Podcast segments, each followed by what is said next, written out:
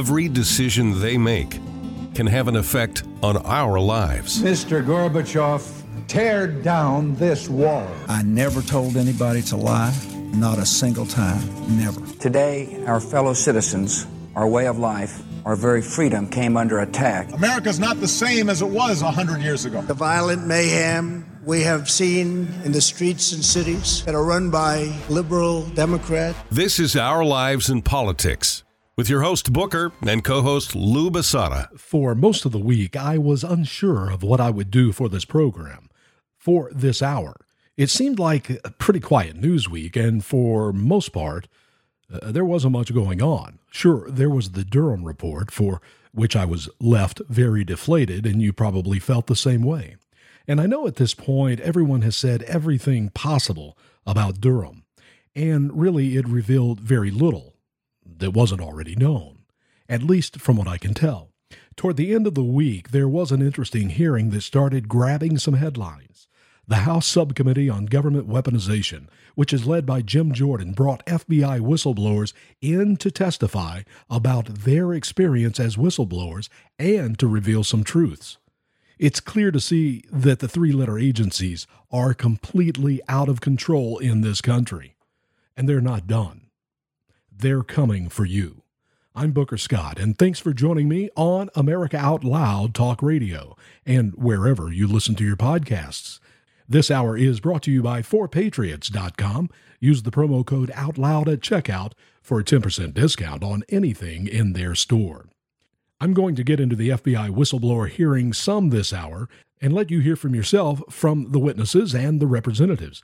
We'll also briefly take a look at a Biden U.S. attorney that was forced to resign last week. And the last half of this hour, we're going to hear from a guy I believe should be considered for Attorney General should a Republican ever get back in the White House. Hopefully, that's 2024. That guy is Mike Davis. You see him all the time on television, and he was the guy behind 234 Trump federal judge appointments and confirmations. We'll hear what he has to say about Mitch McConnell, and also he has some things to say about the Republicans. Let's get started by wrapping up the Durham investigation and report. And after years of investigation into the origins of the entire Russian collusion hoax, Durham ended up with only one conviction, and that was Kevin Clinesmith, an attorney at the FBI. He was a young attorney, and he was arrested and was convicted after he pled guilty to falsifying a document before a FISA court. When it's all said and done, I'm, I'm left wondering where American journalism was during this. And yes, that's a rhetorical question. Why weren't they actually doing their job instead of propagating the lies and being the vehicle for the Clinton campaign to push the lies that absolutely drug our country through the last six years of hell?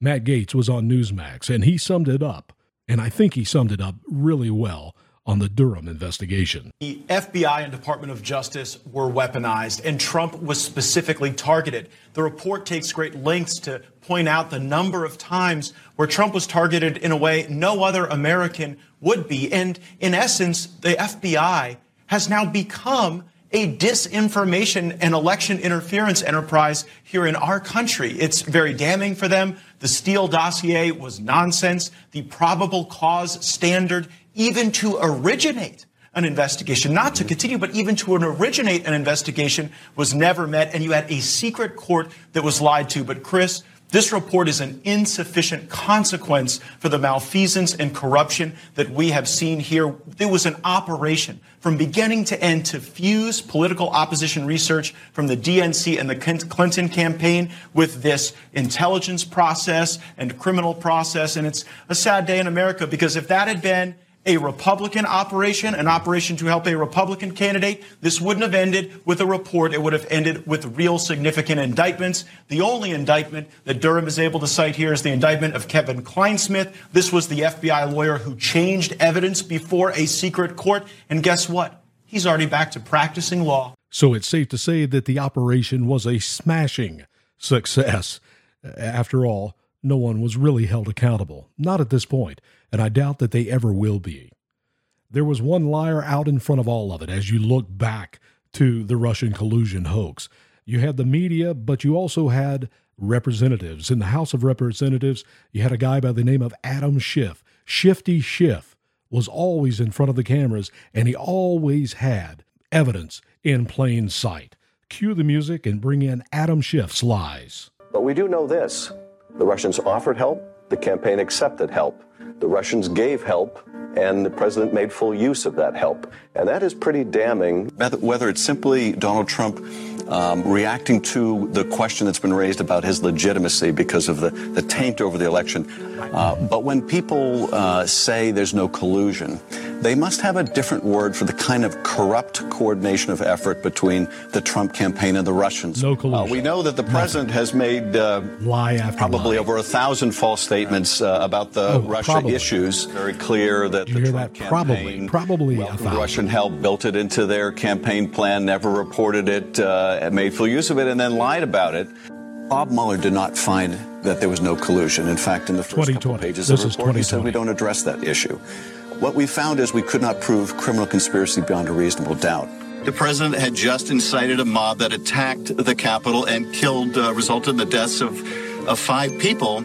Uh, so the That fact that they were in an unsecure place uh, that is guarded with nothing more than a padlock 2022. uh, or whatever security they had at a hotel uh, is deeply alarming. Uh, and I have asked for, along with Chairman Maloney, a damage assessment by the intelligence community and a briefing to Congress. And you know that the lies continued and continued for Adam Schiff.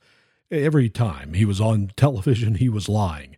We now know that to be the truth, and we did the whole time, really. Unfortunately, most of the country still doesn't know at this point. We're trying to get the truth out to them. We need your help to do that. He's not the only one that is in front of cameras. Remember Andrew McCabe? Andrew McCabe was number two in charge at the Federal Bureau of Investigation under James Comey. Ultimately, Andrew McCabe was fired. He is now saying this about the Durham report. We knew from the very beginning this was never a legitimate investigation. This was a political errand to exact some sort of retribution on Donald Trump's perceived enemies in the FBI. That's what Mr. Durham has done. So, with the media always in the back pocket of the Democrats and the leftists, how is the truth ever going to get to Americans? I'm going to finish up this part of this hour on this Durham investigation with Senator Ted Cruz, and he sums it up this way. It was always a crock from day one. It, it, it was based on the Steele dossier, bought and paid for by Hillary Clinton and the DNC. And the Department of Justice knew that. The FBI knew that. Department of Justice knew that because an associate deputy attorney general, his wife, worked at the firm that put it together, and he, he was a major conduit for this. And, and this was all about hard left partisans who burrowed into career positions at DOJ and the FBI who hated Donald Trump and were willing to use the entire machinery of government to try to target him. And I'll tell you, if Hillary had won, we would never have known any of this. Th- th- Their plan would have worked, except the American people had something else to say about it. Whether Schiff is hmm. ever held to account, I don't, I don't know. That will depend in significant part on, on the voters of California. But Schiff so far seems to have prospered on the far left by trafficking in lies on a daily basis. You may remember a show that I did one night that was on the weaponization of the government against us and through social media, and that was part of the Twitter files with Matt Taibbi and Mike Shellenberger. If you did not hear that, I would suggest that you go and find that in the archive. You can do that by going to americaoutloud.com and then go find Booker Scott. And underneath that, you will go look for the weaponization of the government. Look for that show. You can also find it on unified1america.com. Again, the name of that show is The Weaponization of the Government. So, how does all this tie together from the Durham investigation to now into this weaponization subcommittee? Because it does, because it has to do with the three letter agencies. Jim Jordan is going to take us into this weaponization hearing, and he's going to question three FBI whistleblowers. Politics is driving the agenda in far too many of our federal agencies. Don't believe me? Just read the Durham report from a couple weeks uh, or a couple days ago, where they outline what exactly took where where where you had the FBI and the Justice Department start an investigation with no predicate, no evidence, no probable cause whatsoever. But today it's worse. Today it's worse. It's not just going after presidential candidates, presidential campaigns. Today it's the American people. If you're a parent attending a school board meeting, you're a pro lifer praying at a clinic, or you're a Catholic simply going to Mass, you are a target of the government, target of the FBI. And maybe even worse than all that, if you're one of the, the thousands of good employees, brave whistleblowers who's willing to come forward, if you're one of these folks willing to come forward and talk about what's going on out there, you get attacked. They will try to crush you. And today we're going to hear in a hearing, just less than an hour from now, we will hear from three of those individuals. We have talked to over two dozen whistleblowers.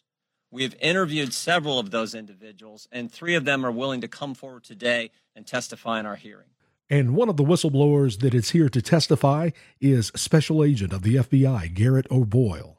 Chairman Jordan, members of the committee, thank you for addressing FBI malfeasance and allowing me to speak today. Aside from that point of gratitude, I'm sad, I'm disappointed, and I'm angry that I have to be here to testify about the weaponization of the FBI and DOJ.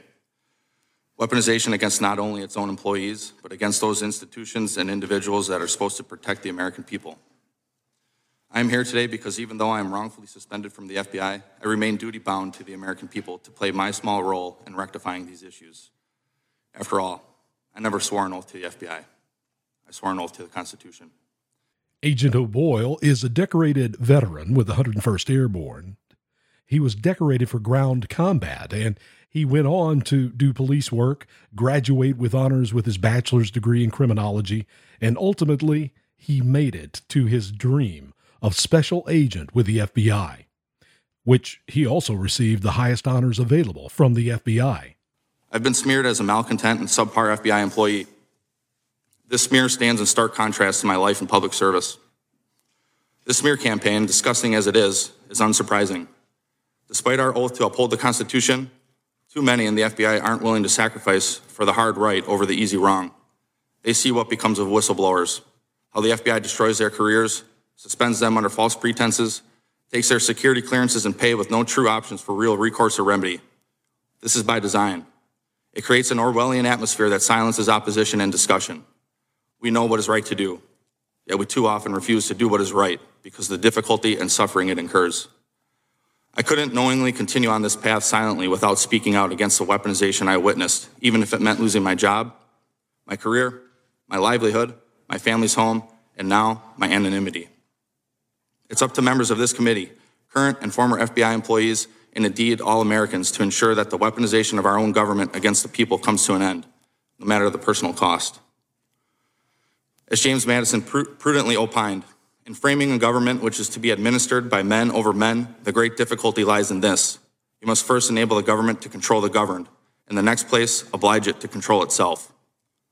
The safeguards currently in place at the FBI are clearly inadequate and must be reworked to protect whistleblowers and others who are inappropriately targeted. The FBI can extract whatever they want from me. I'm willing to bear that burden. I've sworn to defend this country from enemies, both foreign and domestic, even if that means sacrificing my life. I've lived that oath out since first enlisting in the Army, consistently saying, Here am I, send me. My oath, however, did not include sacrificing the hopes, dreams, and livelihood of my family. My strong, beautiful, and courageous wife, and our four sweet and beautiful daughters who have endured this process along with me.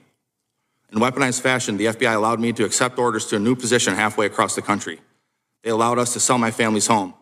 They ordered me to report to the new unit when our youngest daughter was two weeks old. Then, on my first day on the new assignment, they suspended me, rendering my family homeless. they refused to release our goods, including our clothes, for weeks. All I wanted to do was serve my country by stopping bad guys and protecting the innocent.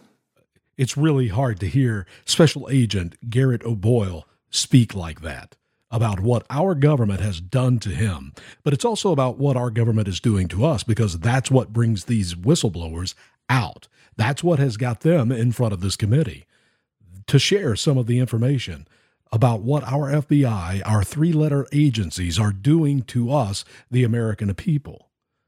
Remember how they weaponized the government to parents that were just visiting and making their voice heard at school board meetings around the country? Where does that come from? And what about the abortion clinics? The FBI has raided the homes of people that have prayed outside abortion clinics. That's what's been happening in our government in our country.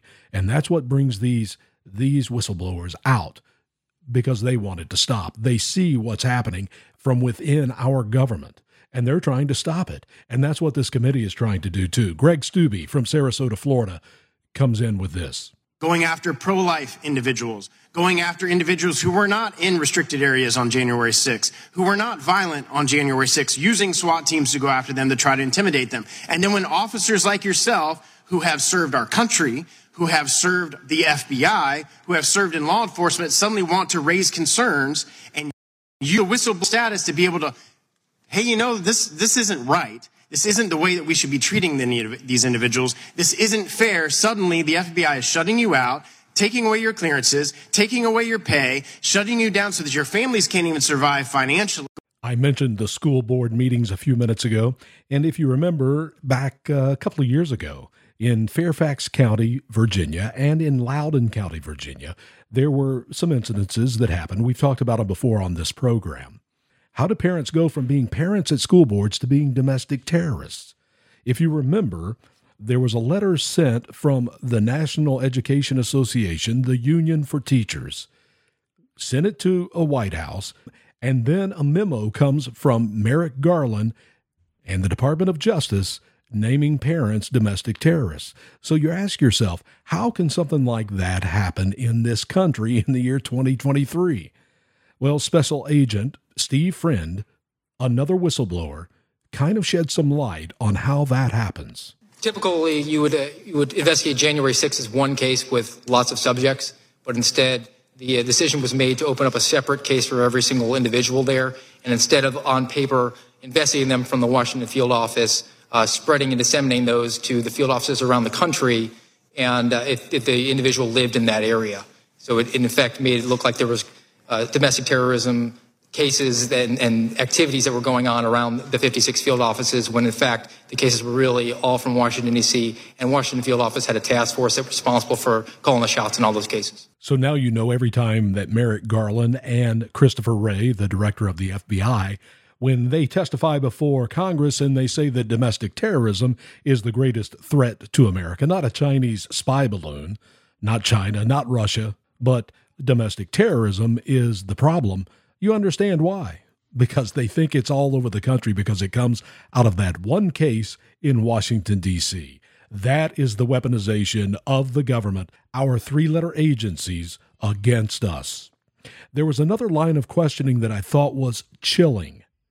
In fact, Thomas Massie will even use that word at the end of this he introduces a new whistleblower that did not come to this hearing but had testified under oath on a video earlier. I'm noticing a, a, disturbing trend here.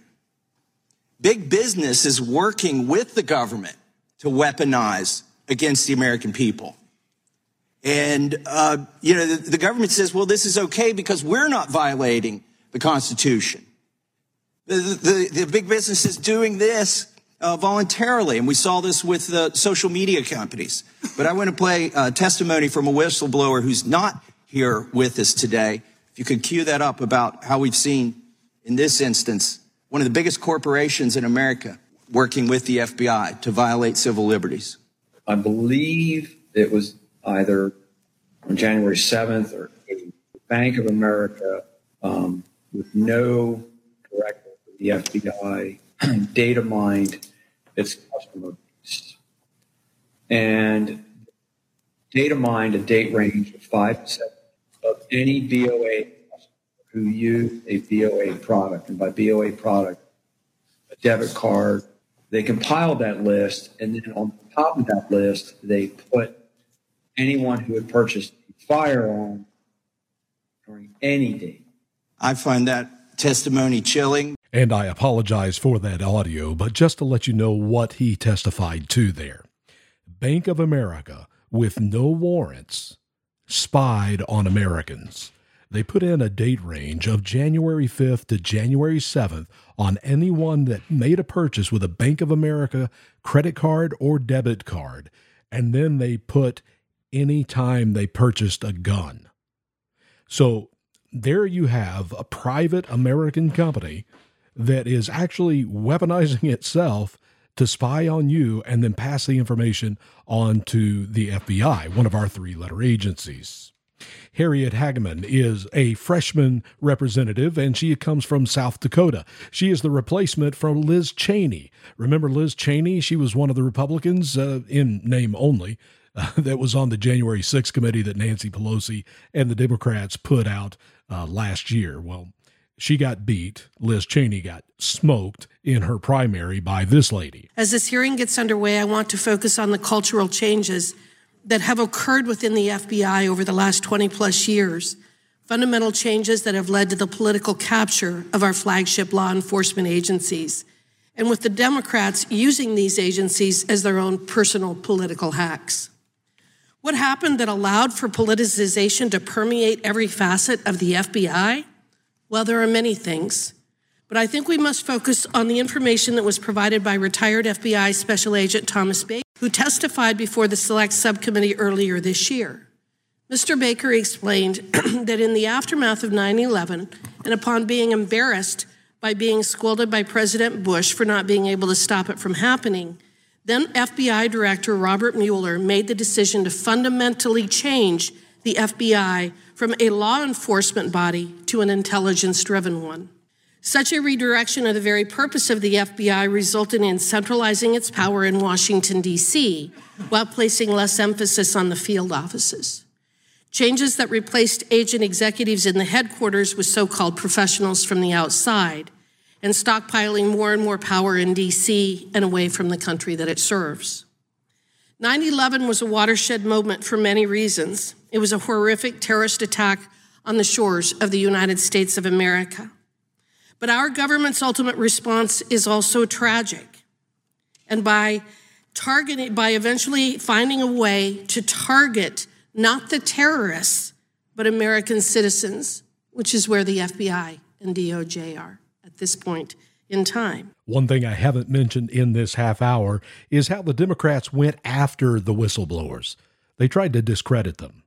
Here is here is an exchange between a Democrat representative and whistleblower special agent FBI agent Mr. Allen. Thank you. Mr. Allen, have you ever used Twitter? Yes or no? I have utilized Twitter, yes. ma'am. Okay, and is your account at Marcus A970506645? That is absolutely not my account. Okay, that's not your account. Well, on December 5th, 2022, an account under the name Marcus Allen retweeted a tweet that said, That quote, is not my account, ma'am.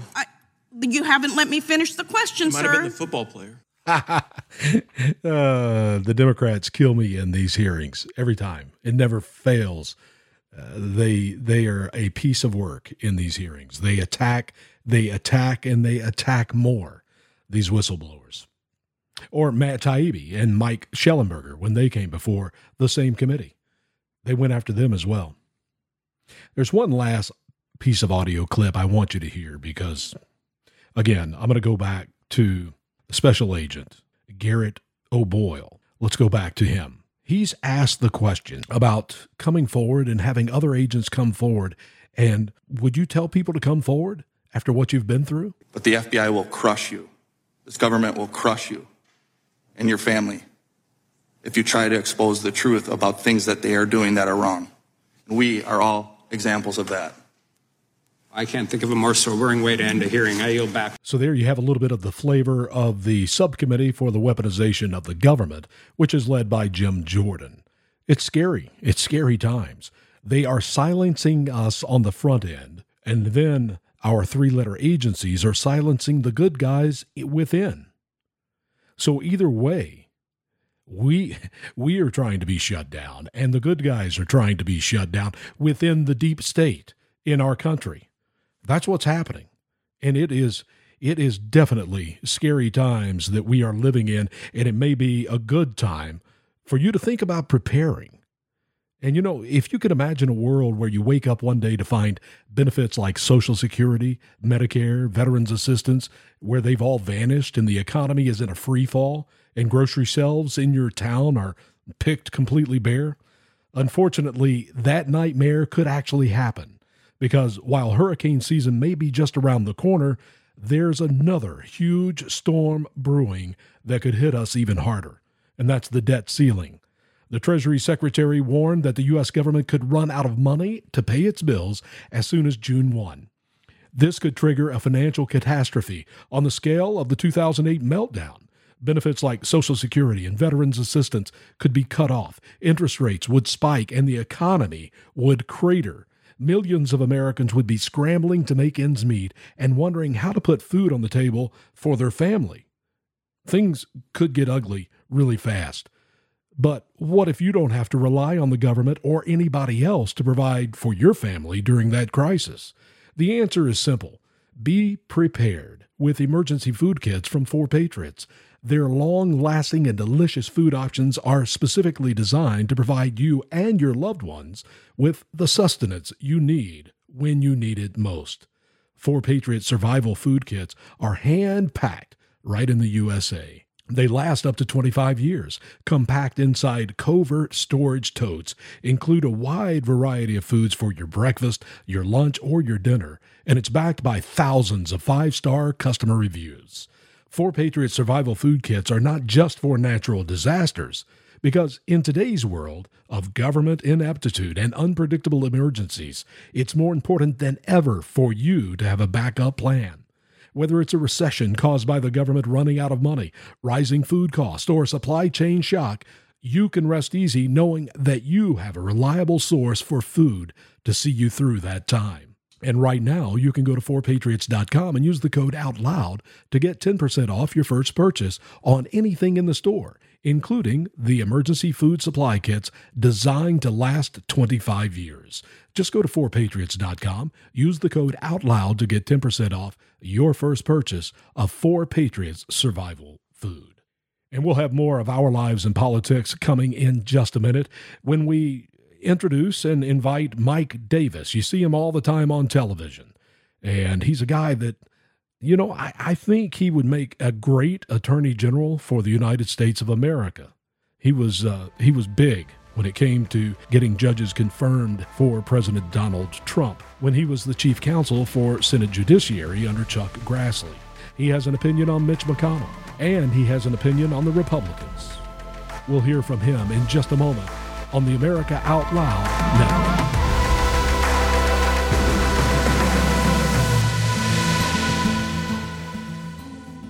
Whether you're an independent, a Democrat, or a Republican, one thing remains true airborne viruses love us equally. You've all heard Malcolm and the great Dr. Peter McCullough talk about the advanced nasal solution Cofix RX. Cofix is made in the USA and recommended by thousands of doctors and pharmacists nationwide. Spray goodbye to colds and flus with a Cofix RX nasal solution cleanse. That's cofixrx.com. Save 20% by using promo code OUTLOUD at cofixrx.com. You wouldn't go a day without brushing your teeth or washing your hands. What about washing your nose? I mean, your nose does filter the air you breathe, air loaded with bacteria, viruses, and irritants. Make nasal hygiene part of your routine with Xlear. No messy bottles to fill, no drowning sensation. Xlear is a natural drug free saline with the added benefit of xylitol, which blocks bacterial and viral adhesion. Available in stores and online at xlear.com. That is X L E A R.com. Trouble concentrating or recalling information is frustrating, embarrassing, and kills productivity. Nutrition company Healthy Cell created Focus and Recall to boost your brain power. Unlike other supplements that don't work, Focus and Recall is not a pill, it's a gel you swallow with ultra absorption of science backed ingredients to help you immediately sharpen focus, concentrate longer, and strengthen recall. Go to healthycell.com and use code OUTLOUD for 25% off your first order. Risk free. Love it or your money back. Guaranteed. HealthyCell.com. Code out loud. The pandemic may be over for some, but millions of Americans are needlessly suffering from the long term effects of toxic spike protein from COVID 19 and the vaccines. Fortunately, Dr. Peter McCullough and his team at the Wellness Company designed their spike support formula with the miracle enzyme nattokinase, scientifically studied to dissolve spike protein so you can feel your very best. Go to OutLoudCare.com today and use code OUTLOUD for 25% off your first order. America Out Loud beats to the pulse of our nation. We know when you're angry, you're troubled, confused, glad, and thankful. Well, we know you because we are you. AmericaOutloud.com. Join us as we explore the most important issues of our time.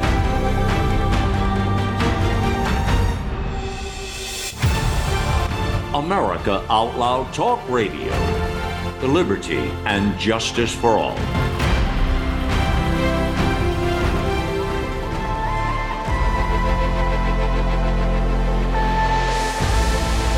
I think one of the things that President Trump doesn't get enough credit for are all the judges that were nominated and then subsequently confirmed to seats across this country, and three of them in the Supreme Court. And the guy behind that, I mentioned earlier at the start of this hour that we were going to have this attorney that was behind this. But I, I really didn't really set him up correctly because he was the chief counsel for nominations to the Senate Judiciary Chairman, Chuck Grassley. And I believe that if we had 100 Chuck Grassleys in the Senate, that this country would be a completely different place. Now, this gentleman's name is Mike Davis. He is the president and founder of the Article 3 Project. Mike, welcome to Our Lives in Politics. Thank you for having me on, Booker. I mentioned Trump's, maybe it's unsung, maybe it's forgotten, but that was fantastic work that you and and let's let's really give credit to Mitch McConnell. You know, Mitch McConnell sometimes people get frustrated with him. Maybe he's not the cheerleader that people would like to see in a leader. But one thing he can do is tactically, he can get people through a nomination process and through a confirmation. Yeah, he's uh, so I, as you said, I worked for, uh, I was uh, the chief counsel for nominations to then Chairman Chuck Grassley on the Senate Judiciary Committee. Uh, senator Grassley is my home state senator from Iowa. And I frankly went into the Senate very skeptical of Mitch McConnell, and I got to work with him very closely for uh, for nearly two years. And I saw that on the Kavanaugh confirmation, along with the lower federal judges, it was that key partnership between uh, between Mitch McConnell and Chuck Grassley that got the job done. We would not have confirmed Justice Gorsuch, Justice Kavanaugh, Justice Barrett a record number of circuit court judges. We would not have transformed the federal judiciary for President Trump if it were not for Mitch McConnell and Chuck Grassley and their uh, their leadership, and frankly their steadiness and their resolve. So you think it's fair that McConnell gets the praise for that part of his job? Absolutely. I mean, I think I, I think that. Uh, I don't think Chuck Grassley gets enough credit, but I certainly think that Mitch McConnell deserves the credit he gets because it was McConnell, it was Grassley were the key instrumental figures who transformed the federal judiciary for President Trump. And 234 judges were confirmed during the four years, which is an incredible number. And and of course, the the predecessors of uh, Trump they left some seats open, so it made it pretty easy, didn't it? Yeah, I mean that's that was what Chuck Grassley did. Chuck Grassley, as the chairman of the Judiciary Committee, said he was going to hold off on filling uh, Justice Scalia's seat until after the presidential election, and that was key. That's how President Trump came from behind and won an upset victory, and we we were able to uh, get my former boss Neil Gorsuch confirmed to the Supreme Court and save, frankly, the republic. If we would have lost the Scalia seat to the left, we would have lost our country. It would it would have been game over. You know, sometimes as we sit back in armchair quarterback from our couches across the country and we see so many court cases that don't work out the way that we think they should. And then we wonder are these judges actually working the way we thought they would? What's your take on that? Yeah, I mean, I think that uh, these these judges that who President Trump has appointed are constitutionalist, and they've done a very good job, particularly at the Supreme Court and the Circuit Court level. They're going to make mistakes, from time to time. My former boss, Justice Gorsuch, uh, is, is you know they're they are lifetime appointed. They are pay protected. They're they're supposed to be politically insulated. Uh, they're humans. They make mistakes. Um, but overall, I think President Trump's biggest accomplishment, most consequential accomplishment of his first term, was his transformation of the Supreme Court and the lower federal courts. And remember, it's the judge's job to follow what the law says and not what he wants the law to be. And so that's critically important. As conservatives, we may be disappointed from time to time. It could be the judge has made a mistake, or it could be that the judge is applying a, a liberal law. We don't like the liberal law. So, I mean, that's what judges do. And there is a process, obviously, for changing the law, and people get involved, Uh, you know, from your local government to the state government to the federal government to make those things happen and changing the laws. But it does it does seem that some laws are just being ignored. And it seems that this administration, the Biden administration, seems to be taking almost every chance and taking it to the Supreme Court. Well, yeah, I mean, we have seen this, and that's been the biggest disappointment with Attorney General Merrick Garland. Frankly, when Biden picked uh, Attorney General Merrick Garland, I was kind of quietly like reassured, like, okay, he picked this former federal judge, someone who's respected, who's this adult. I have been stunned at how bad Merrick Garland has been as the Attorney General. And the, the, the first couple picks that Garland made to be his deputies were eye opening to me. He picked mm-hmm. Vanita Gupta to be his associate attorney general, general or his number three to run the civil side of the Department of Justice as opposed to the criminal side. And then he also picked Kristen Clarke to be his head of the Civil Rights Division. I worked with Vanita and Kristen on judicial nominations when I was on the Senate Judiciary Committee. These are left wing radical activists. You can't get more left wing than Vanita Gupta and Kristen Clarke. And I was stunned that Attorney General Merrick Garland picked them to to uh, put them in such key Justice Department slots because they are radical left wing activist. and that's what we have seen out of this Biden Justice Department. It, and it starts at the top. It starts with Attorney General Merrick Garland. I always thought, oh, he's just you know he's just this aloof old former judge, egghead professor type who doesn't really know what's going on. I have heard from inside sources that he is micromanaging the department. Thank God my former boss Chuck Grassley blocked Merrick Garland to the Supreme Court, and, yes. and one of my other former bosses, Neil Gorsuch, got on the Supreme Court because it would be a disaster. Again, we would have lost our country if Merrick Garland took Justice Scalia's seat instead of Neil Gorsuch. Yeah, I agree. And uh, we, we, and we've seen this play out of the Justice Department where they have politicized and weaponized the Justice Department to go after Trump, Trump's top aides, Trump supporters, while they give amnesty and they coddle Biden, Biden's slimy, corrupt family and his supporters. It's amazing to me that if you're a Christian praying outside of an abortion clinic, they throw the book at you in Kristen Clarke's uh, civil rights division. But if you are a an abortion industry activist, uh, firebombing Catholic churches and crisis pregnancy centers and terrorizing Supreme Court justices in their homes, all federal crimes, nothing happens. It's just it's all the way down the line. They'll go after President Trump, President Trump's top aides for you know whether it's classified documents that President Trump had the absolute right to have under the Presidential Records Act when he left the uh, White House and took them to the office of the of the former president of Mar-a-Lago, an office he used while he was president. So it's completely secure office. Yet they they want to launch investigations and try to take out Trump. And then Biden has classified documents himself. And, you know, they cover it up for two months. It's unbelievable how this, how Attorney General Merrick Garland has politicized and weaponized the Justice Department. And frankly, this is my complaint about House Judiciary Committee Jim Jordan. He needs to get moving on this weaponization committee. It is a critically important committee. And we, here we are, four months after the midterm elections, when he knew we were going to win power, and two months after he got that, the gavel handed to him, where the heck is this weaponization committee? Why aren't they subpoenaing? Why why aren't they having hearings? What what the heck are they doing? It's a great I mean, point. The yeah. problem is is the problem is is they they compared to the January 6th committee, January 6th had an $18 million budget and 100 staffers. Uh, the weaponization committee has five staffers that Jim Jordan uses for the full committee. So they're busier than heck working on every other issue that the House Judiciary Committee is working on. They're not focused on the weaponization select subcommittee. Jim Jordan's trying to run both, and he's not running either successfully. They have a $2 million budget instead of a $18 million budget for January 6th. They need to they need to Staff this thing up immediately and get moving. This is too important for our country for Jim Jordan to go be a performance performance artist on Fox News and not get anything done. We cannot have a Benghazi 2.0.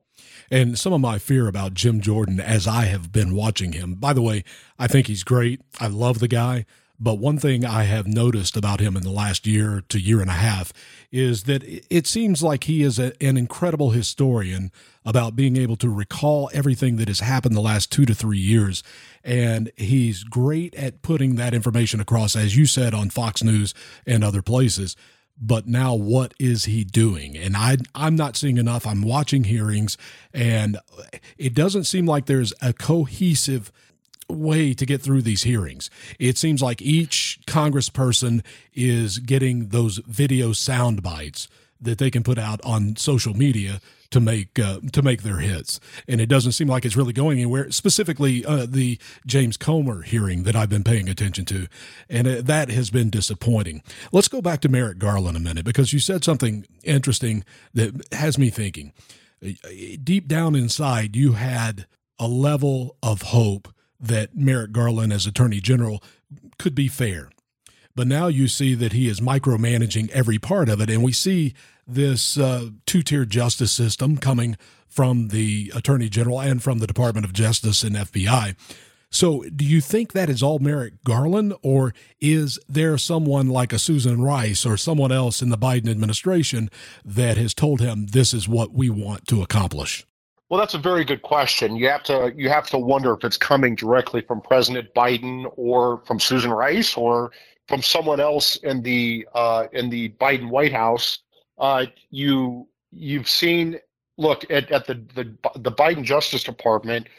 It's Attorney General Merrick Garland's the number one. Lisa Monaco's the number two. She's a uh, yep. she's uh she's the Deputy Attorney General who's supposed to run the criminal side, and Lisa Monaco, or excuse me, and uh, Vanita Gupta is supposed to run the civil side, and then you have people like Kristen Clarke. It is, it is a completely politicized and weaponized Justice Department, and they don't even make any bones about it whatsoever. You have, you have the FBI. We have Chris Wray as the director of the FBI, and frankly, I think he's uh, President Trump's biggest mistake. When I became the chief counsel for nominations to then Chairman Chuck Grassley, my second day on the job was the Chris Wray hearing, and I remember the Democrats and even the Republicans all spun up. This was back in 2017, July of 2017. All spun up about Russian collusion and how Russia, how how how Trump was essentially captured by the Russians, and we had to have this FBI director to come in and be independent to to save our republic from Trump, and that he was you know captured by Vladimir Putin. And I thought it was so strange um, but you have to remember, Chris Wray, he's a deep stater. He is. Mm-hmm. He has been Jim. he was Jim Comey's protege, his deputy for five years. Right when when Comey was the deputy attorney general, um, he uh, he has gone in there. I don't know if it's just because he's this wealthy, aloof, you know, white guy who doesn't want to rock the boat and he's just scared and you know w- wants to be timid and lets the FBI run him. I've I've heard that theory that the FBI runs him instead of running the FBI.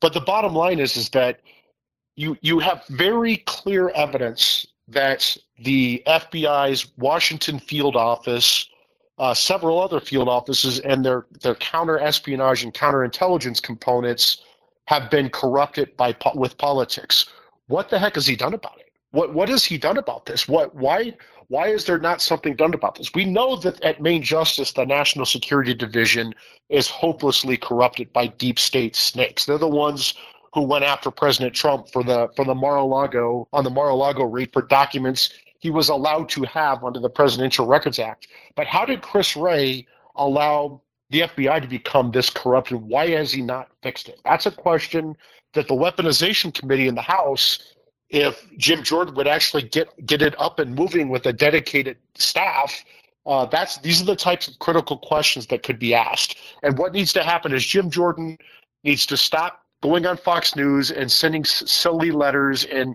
and stop doing and stop you know just spitting out what other people have already done in the past he needs to start issuing subpoenas immediately subpoena people to come into staff de- staff depositions have his staff grill them uh, with these uh, with these videotape depositions, these transcribed depositions, and then set up hearings. And you're right, there doesn't seem to be a strategy because the strategy is whatever can get Jim Jordan headlines that day. You know, it's it's very frustrating as we look at. Uh, I think it was about a year ago, right, when the memo came uh, from the Department of Justice about the parents at school board meetings. And that whole mess with the NEA writing a letter and the White House putting the pressure on the DOJ, and the DOJ sends a memo to treat these people as domestic terrorists, just parents going to school board meetings to try to make a difference in their kid's life.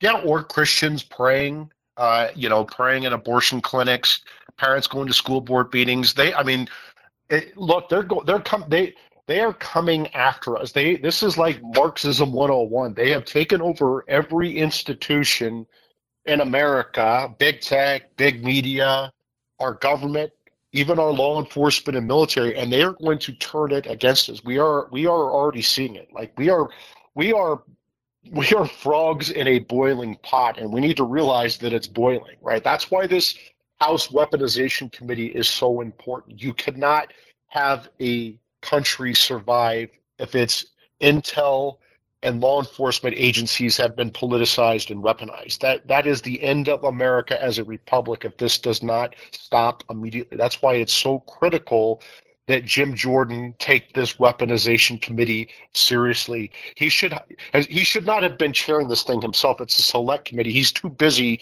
running the House Judiciary Committee. He has a thousand other things going on. He should have appointed a select committee chairman, and they have a designated staff director, chief counsel, a bunch of lawyers and staff that's designated just to these issues. And instead, he's trying to run this thing himself with five staffers, just five staffers that he uses on the full Judiciary Committee, and he's he's outmanned and outgunned. I heard that Jim Jordan didn't want to have a designated staff for this select committee because he didn't want to give Democrats staff. Well, okay, well Democrats already have staff. They already have thousands of staffers. They're called FBI agents and CIA agents and the law, the mm-hmm. broader law enforcement and intel community. We are out. We are outmanned and outgunned. We are going to get destroyed as a country if we do not stop the weaponization of the FBI, the Justice Department, the CIA, DNI, the broader intel and, and law enforcement agencies.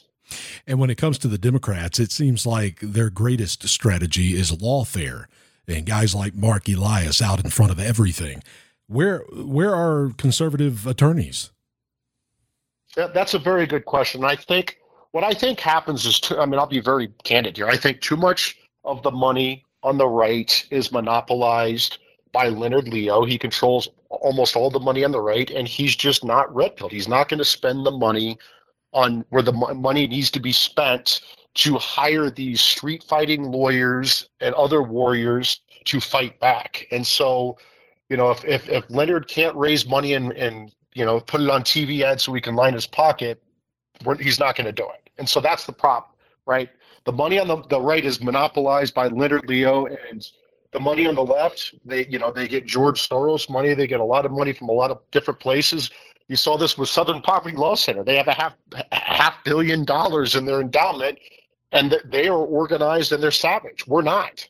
Let's let's talk you know. It, it, it just it, just reminded just to just close this point out. It seems like conservatives to me. It's like we're we're right now we are the string orchestra on the Titanic, right? The Titanic is going down. Our our country is going down, and we're the string orchestra. We want to look good and you know everything's okay don't worry about anything i don't think that conservatives understand what the heck is going on and that is there is a marxist takeover of america it's likely china driven George Soros is a big part of this. This is not our parents or our grandparents' Democrat Party. These are not liberals who love America and believe in equality and due process and fairness. These are leftist. These are Marxist. They hate America. They hate due process. We saw that with Me Too during the Kavanaugh nonsense. They hate equality. We see this now with equity, where they want to do blatant racial discrimination and punish people, uh, reward and punish people based upon their race Republicans, conservatives need to wake up. We are going to lose our country. And that seems to be a consistent theme on this program. Earlier, and when I opened this hour, I talked about how they make us election deniers, COVID deniers, January 6th deniers. They have this narrative and they have this playbook and they go through it over and over and over again Tucker Carlson recently released some of the 40,000 hours of January 6th, quote, insurrectionists, unquote. And, you know, I didn't have much hope that it was going to change anything for the people that really it needed to change. And now it has come out, and we have people like Mitch McConnell. And I know that recently on social media, while you agree with Mitch McConnell on most things, you did disagree with his stance in what he said about the January 6 tapes coming out with Tucker Carlson. Yeah, I mean, I, I, like Mitch McConnell. I went to war with him on judges. I don't agree with him on everything, but I defend him quite a bit. I'm not going to defend him on this. Tucker Carl- Carlson released tapes that clearly showed that Jacob Chansley, Hornman, uh, was innocent. They had police officers walking him to the Senate floor, opening up doors for him, and he went on and took selfies on the Senate floor. And then the Biden Justice Department charged him with some sort of being like the face of this non-insurrection insurrection. It was a it was a protest that got out of control and turned to a turned into a riot. It was not an insurrection, evidenced by Jacob Chansley going to the Senate floor quietly, peacefully, taking selfies on the Senate floor and not burning down the place. Insurrectionists would once they get to a nation's capital, insurrectionists would burn down the Capitol. They wouldn't take selfies and have police escort them around and walk out the Capitol. Uh, you know, I mean, it's just it's nonsense. And for Mitch McConnell to criticize Tucker Carlson for doing his job as a journalist and showing that the insurrection was a hoax. It wasn't an insurrection. It was a protest that got out of control and turned into a riot. And to criticize that is just baffling to me. And it shows that he needs to get more in touch with America in the real world.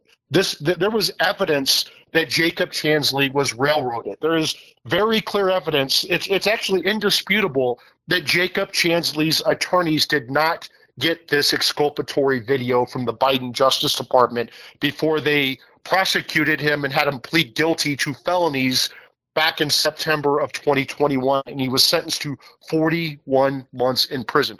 There's no chance that they would have sent him, they would have convicted him of any crime, any felony that that would have sent him to jail for 41 months. Trespassing, maybe. 30 days in jail, maybe, but 41 months when police are escorting this misguided, mentally ill goofball around the Senate? Like, give me a break. And I just, look, I agree with Mitch McConnell on a lot of things, not everything. I defend him constantly. I'm not defending him on this one. And the leader of the Senate, Chuck Schumer, is out on the uh, Senate floor and also all over television, just trying to completely censor Tucker Carlson by getting Fox News to have it taken down, which is completely bizarre that the First Amendment would just be run over by the leader of the Senate.